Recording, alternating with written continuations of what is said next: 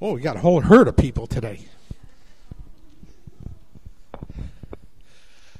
Good morning. Who knows what today is? Oh, Sunday is a good answer. I should have been a little more specific. Father's Day. And what do we do on Father's Day?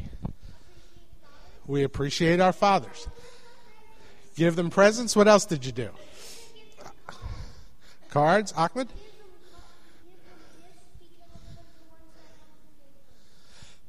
You give them gifts because they're the ones that help you give birth or help give you birth. Well, yeah, they're the ones that let you live. I'm gonna, I'm gonna, t- I'm gonna tell you a story about a father. Yeah, we're good. I'm not going anywhere anyway. I'm used to be being kept on a short leash. I'm going to tell you a story about a father, and the best stories always start once upon a time, a long time ago, in a place far away. There was a man who had two sons, and we're going to call them Billy and Bobby. Billy was the oldest one, and Billy was a good boy. Billy did everything his father asked him to do, everything his mother asked him to do. He made his bed, he helped clean the dishes, he worked out in the garden. And Bobby, he kind of did everything too, but Bobby was always kind of getting into trouble. I'm sure you know somebody kind of like Bobby. He's a good guy, but every once in a while he kind of gets into trouble. And Billy and Bobby grew up in the same house with the same mom and the same dad. And they both loved, their parents loved them both. And as they got older, though, Bobby got restless he kept getting more and more into trouble, and his parents get, kept getting angry with him, and they would put him in timeout and take his toys away. That never happens to you guys, does it? No. I wouldn't think so. Yeah, way worse, huh? Okay. Well, Bobby Bobby got tired of being disciplined. And one day he ran away from home. Yeah. He packed up his piggy bank and his clothes. He took his Wii, and off he went. You have a Wii too. Great.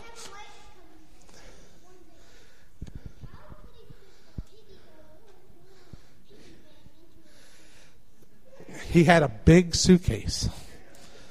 But he, he went away and he didn't tell his parents where he was, and he went to a far place and he lived with other people. Now, how do you think his father and his mother felt when that happened? They were pretty sad. Yeah. Mm-hmm. Yeah, they were upset. They were upset. And they blamed it on each other. Yeah. Well, you're probably very right. But Bobby was away living in this far land, and you know, he broke open his piggy bank and he spent all his money on food. And after a while, he didn't have anything to eat, and he didn't have any new friends, and he was kind of lonesome. He missed his mother and his father. And he realized that maybe running away wasn't a good thing to do. So, what do you think he did? He went running right back. Oh yeah, no, he was pretty smart. He he he got himself out of trouble, and Bobby was trying to figure out a way to get himself back home.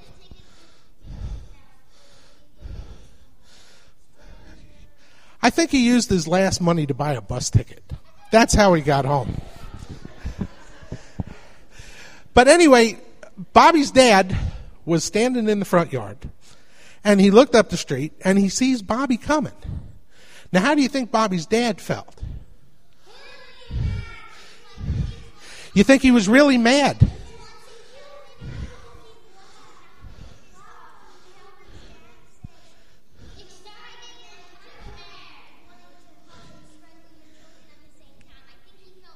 There you go. He wanted to hug him and strangle him at the same time. You know, when you have kids, who needs a Bible? You know? and you're right, but his father, you see, his father was so worried about him that he was gone. He didn't know where he was, that when his father saw him, he ran up the street and he picked him up and he kissed him and he said, Welcome home, welcome home. We missed you and we love you. And you're going to get a spanking after this. And he brought him in the house and they had a big party. Now, do we remember Billy, the other boy, the good boy? How do you think Billy felt? Jealous. Why? Bobby, it looked like Bobby was getting all the love, even though he had been bad. But Billy had been good. They didn't throw a big party for Billy, they threw a party for Bobby.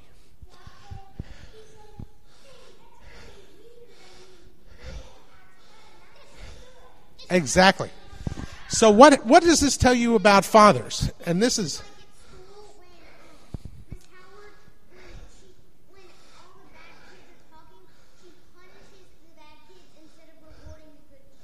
Yeah, yeah, there you go. What uh, what Billy and Bobby's father said to Billy was he says, "You know, you are a good son and I love you and I love you every day." But Bobby, even though he's not good sometimes, he's still my son. And even when you're not good, I still love you. And that's what this story tells us.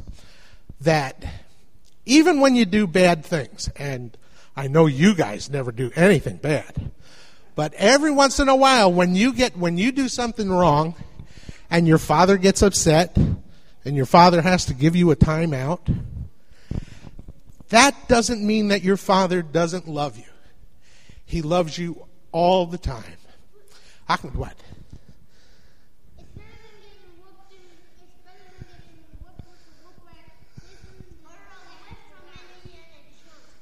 Yeah, yeah, you don't want the Indiana Jones whip on you. But that is the story for today. That no matter what you do, no matter what you do in your life, even when you even when you make a mistake.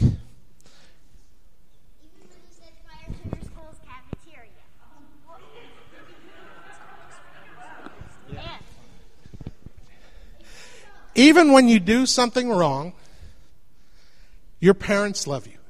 Your father loves you. Your mothers love you. And even when you do something wrong, sometimes they got to work a little extra hard to love you. But don't you ever forget that they always love you. They love you no matter what. Thank you very much. That's what we're trying to say. You have to love this church. Uh, you guys have elected me to be the treasurer, and I have no money. And you've asked me to speak on Father's Day, and I have no children. But we're going to get through this one way or another. From the time that humanity began, we have taught our children and each other by telling stories. The biblical parable about the prodigal son is probably one of the most beloved stories in the Christian tradition. Theologically, it is a story about God's love for his children. It is about sin and repentance and forgiveness. But if you ignore the theology and just look at the story on a basic level, it has everything. It has the rich father and the good son and the bad son. It has sin, transgression, jealousy, sloth, debauchery, booze, hookers, repentance, forgiveness, love, rejection, and ultimately salvation. Soap operas have stolen this story and these characters for years because, on a pure story level, it is basically just a story about a family in turmoil. About five years ago, my vision of what it's like to be a parent changed drastically when I married Becca. Becca has two grown sons. And after we were married one day, she kind of surprised me by asking me how I liked being a stepfather. Now, I'd known both of her sons for many years, and I liked them both. They, uh, they both have their strengths and their weaknesses and their foibles. The most important part to me was that neither one of them objected to me marrying their mother. But my concept of the story of the prodigal son changed drastically because I was now the stepfather to a prodigal son. Not ever having been a parent, I had to think about how I was going to approach this. Up until then, the parable of the prodigal son had just been theology. Since I never had children, my ideas of being a father were only philosophy. But now this story became a part of my life in the real world. I knew that dealing with a prodigal son could be different, could be difficult, and I had no life experience to fall back on. So I decided that when any issue would come up, I would listen to my wife. She had the experience. I would offer any suggestions I could think of, but ultimately I would defer decisions to her. My goal was to support her as best as I could without adding to the problem or making a bad situation worse. Now, I wasn't always successful in making things better, but I did support her in all her decisions, and I seldom made things worse. And as we became a part of this congregation and this community, I began to learn that we were not alone. Many, many families have a prodigal son, or a daughter, or a niece or nephew. People in this congregation and in my extended family are dealing with this on a daily basis, and they shared their stories. So I watched Becca, and I listened to her and I listened to all the other people in the congregation, and I learned. The first thing I learned was that no matter what a child may do, a parent never truly stops loving them. Never. The capacity for a parent to forgive is seemingly infinite. No matter what, what might have happened in the past, when Becca talks with her sons, I can hear the love in her voice. I see the gleam in her eyes. And I see that and I hear that in the eyes and the voices of other people in this congregation when they talk about their prodigal sons and daughters. No matter what has happened, that love is always there. Now I can begin to understand the joy shown by the prodigal son's father when he found his son coming home. Yes, his son was a jerk. His son had disrespected him. His son had made an awful lot of mistakes. But in the end, he was still his son. He was alive, he was home, and that was more important than anything that had happened in the past. Unless you've been living in a cave, you're probably aware of the trial of Casey Anthony going on in Florida. If ever there was a woman who was not worthy of a parent's love, it seems to be Casey Anthony.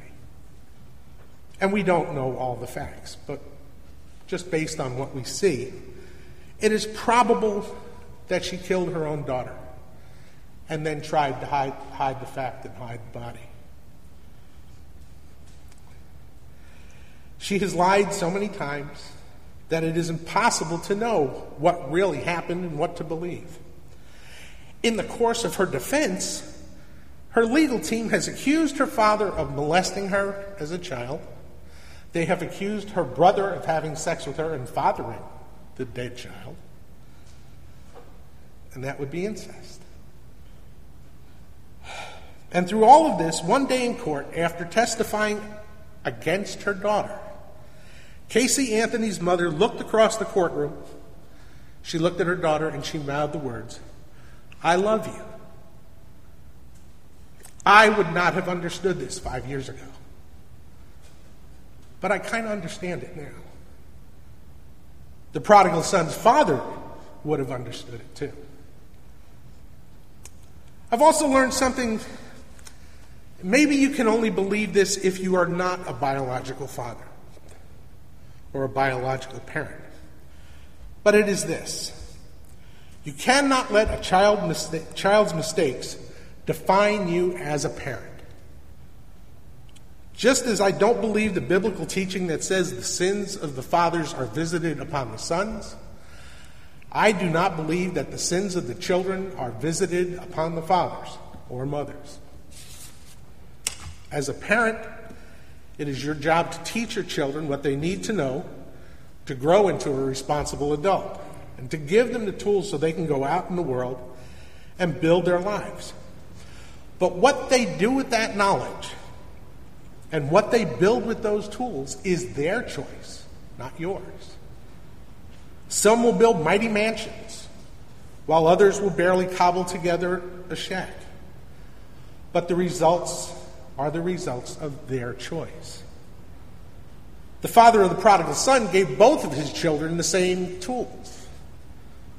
They were raised in the same home with the same values by the same parents.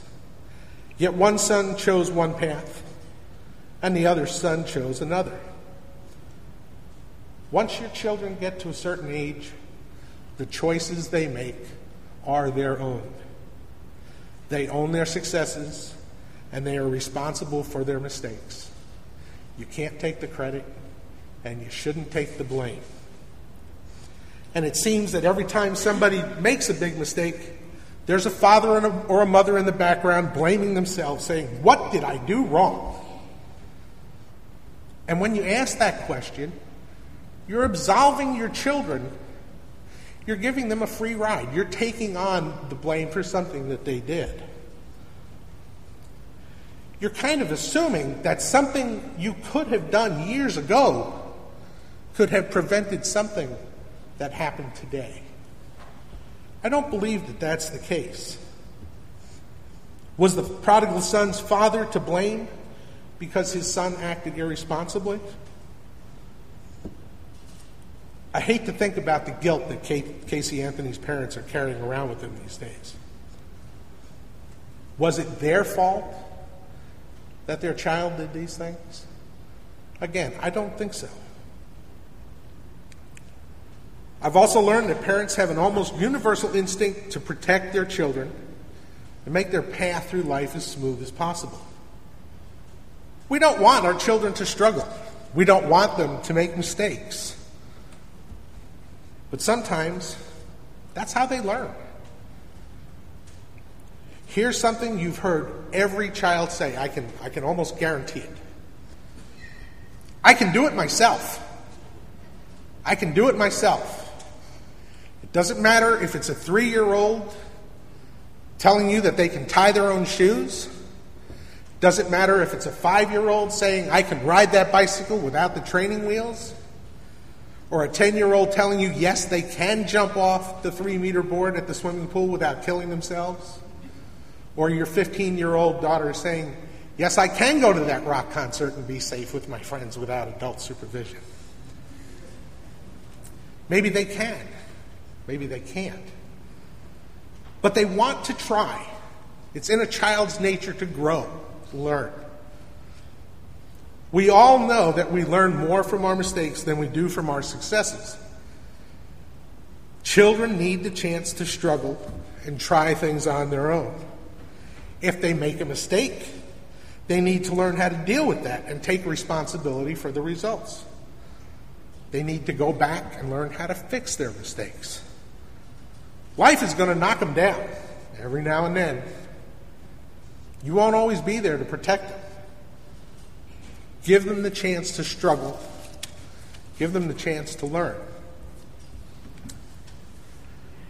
There's one other character in the parable of the prodigal son that I can identify with, and uh, I can identify with the older son. And the responses from the children here were, were absolutely spot on perfect.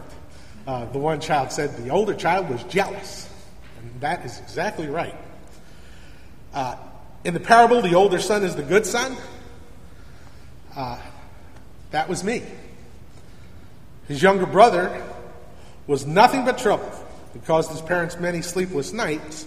Yet when he comes home, instead of his parents being upset with him, they welcome him with open arms and with gifts.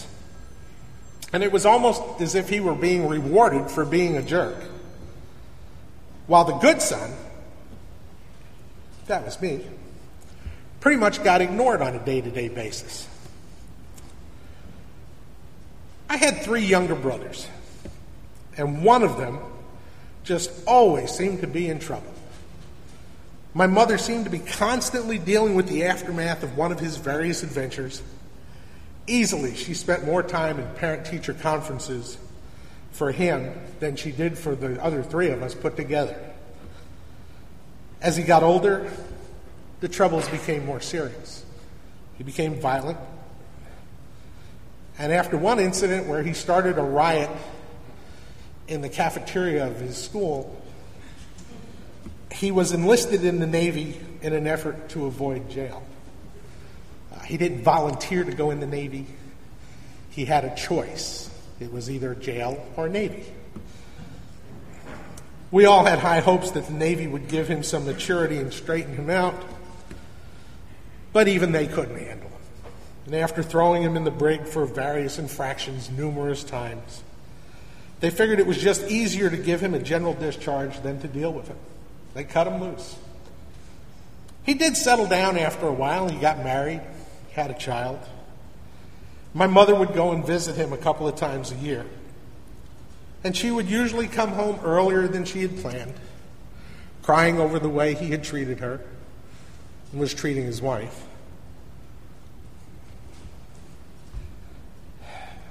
I heard years later that during one visit he had actually hit her. That was a fact that she wisely hid from me. And through it all to the day she died, she loved him and continued, in many cases, to shower him with affection and attention that she had never done with me or my brothers. And I asked her about this one day. And she told me that while she loved all of us, that we were all different and we had to be loved in different ways. I was the mature one. She gave me more responsibility and more freedom at an earlier age than any of my brothers. One brother was more introspective and timid, and he needed a lot more mothering than the rest of us. And one son pretty much was happiest when you just left him alone. And she gave him that too. But the prodigal son amongst us needed more attention. She believed that his acting out and his violence was his way of calling for help and attention, attention that none of us were getting from our father. So she did her best to try to fill the void. The prodigal son's father knew this too. He gave more attention to his younger son because that son needed more attention. He didn't love him any more or less, he just loved him differently. You can love your children equally, but you can do it differently if you have to. I'm going to close today with a few wishes for the fathers in this congregation, but mothers, feel free to take these wishes for your own too. I wish that you'd never lose your ability to love and forgive your children. No matter what, they are a part of you and you are a part of them. Nothing will ever change that. Nothing they do, nothing you do. I wish you the strength and the courage to let your children do it themselves.